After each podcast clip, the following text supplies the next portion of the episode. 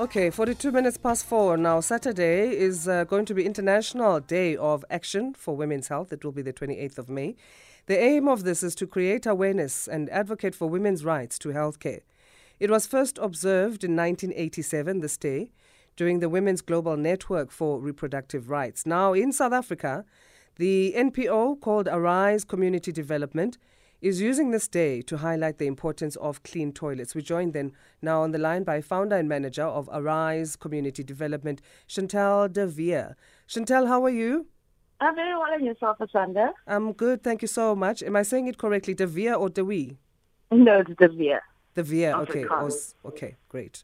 All right, thanks for making time. So this day, I mean, goodness, we're talking about the importance of making sure that women have dignity when they need to access basic sanitation, but we are, of course, aware in South Africa that this is still a challenge, which it shouldn't in this day and age. But tell us about this launch of a program then that's going to be looking at providing and restoring toilets in communities for better hygiene and sanitation for women.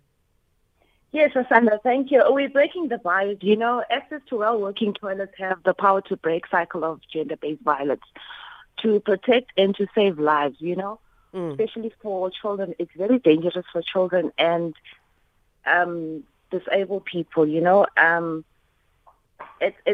think for us, it's a human right to have lockable toilets, clean working toilets, you know. The infections that women get, it's just very dreadful. And I think this opportunity is great for the community and for women and children. And we're targeting public toilets because, I mean, this is also, you know, a space that we've heard of gender-based violence and issues of rape happening within. Yes.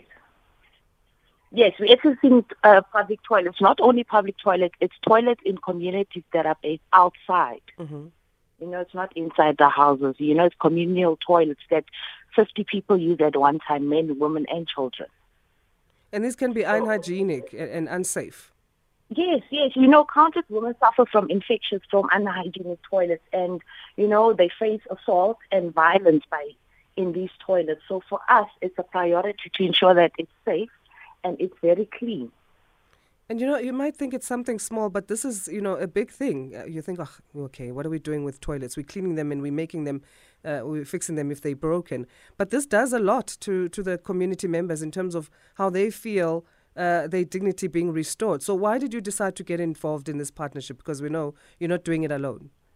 You know, in reality, if we look at it, in low-income houses, the subject of working toilets, is still a taboo. But for us, it's actually a luxury, you know.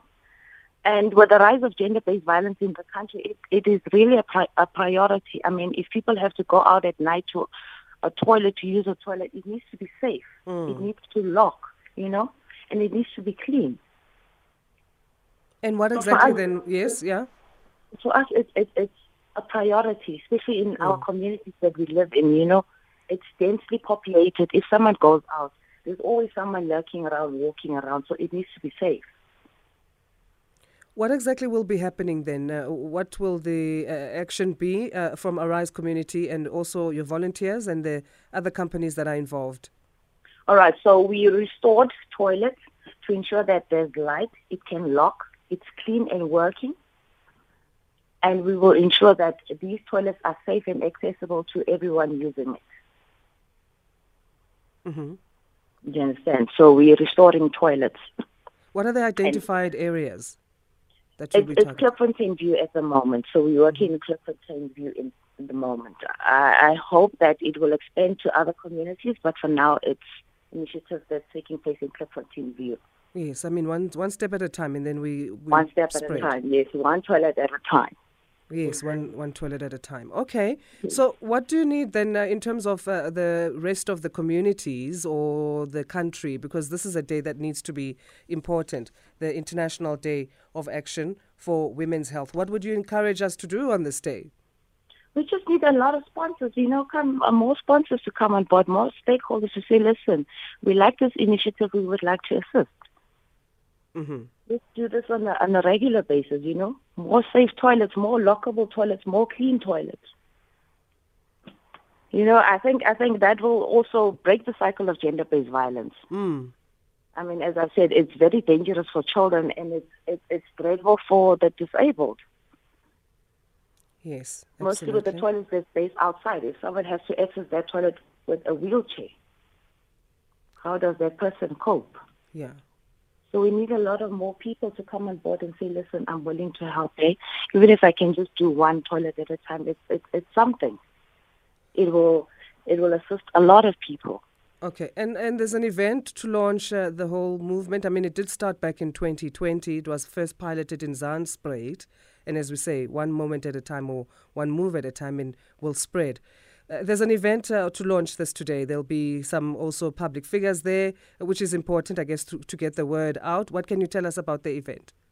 Yes, the event is taking place in Clifton View today. We will have the MMC for Health and Social Development Councillor Ashley Souls to launch the event and just hand over the toilets to say, this is what we have done. We've restored 5 toilets. It will service more than 200 people, Mm-hmm. So if we can show everyone that say, this is what we have done, this will encourage more stakeholders to come on board and say, hey, I like this initiative.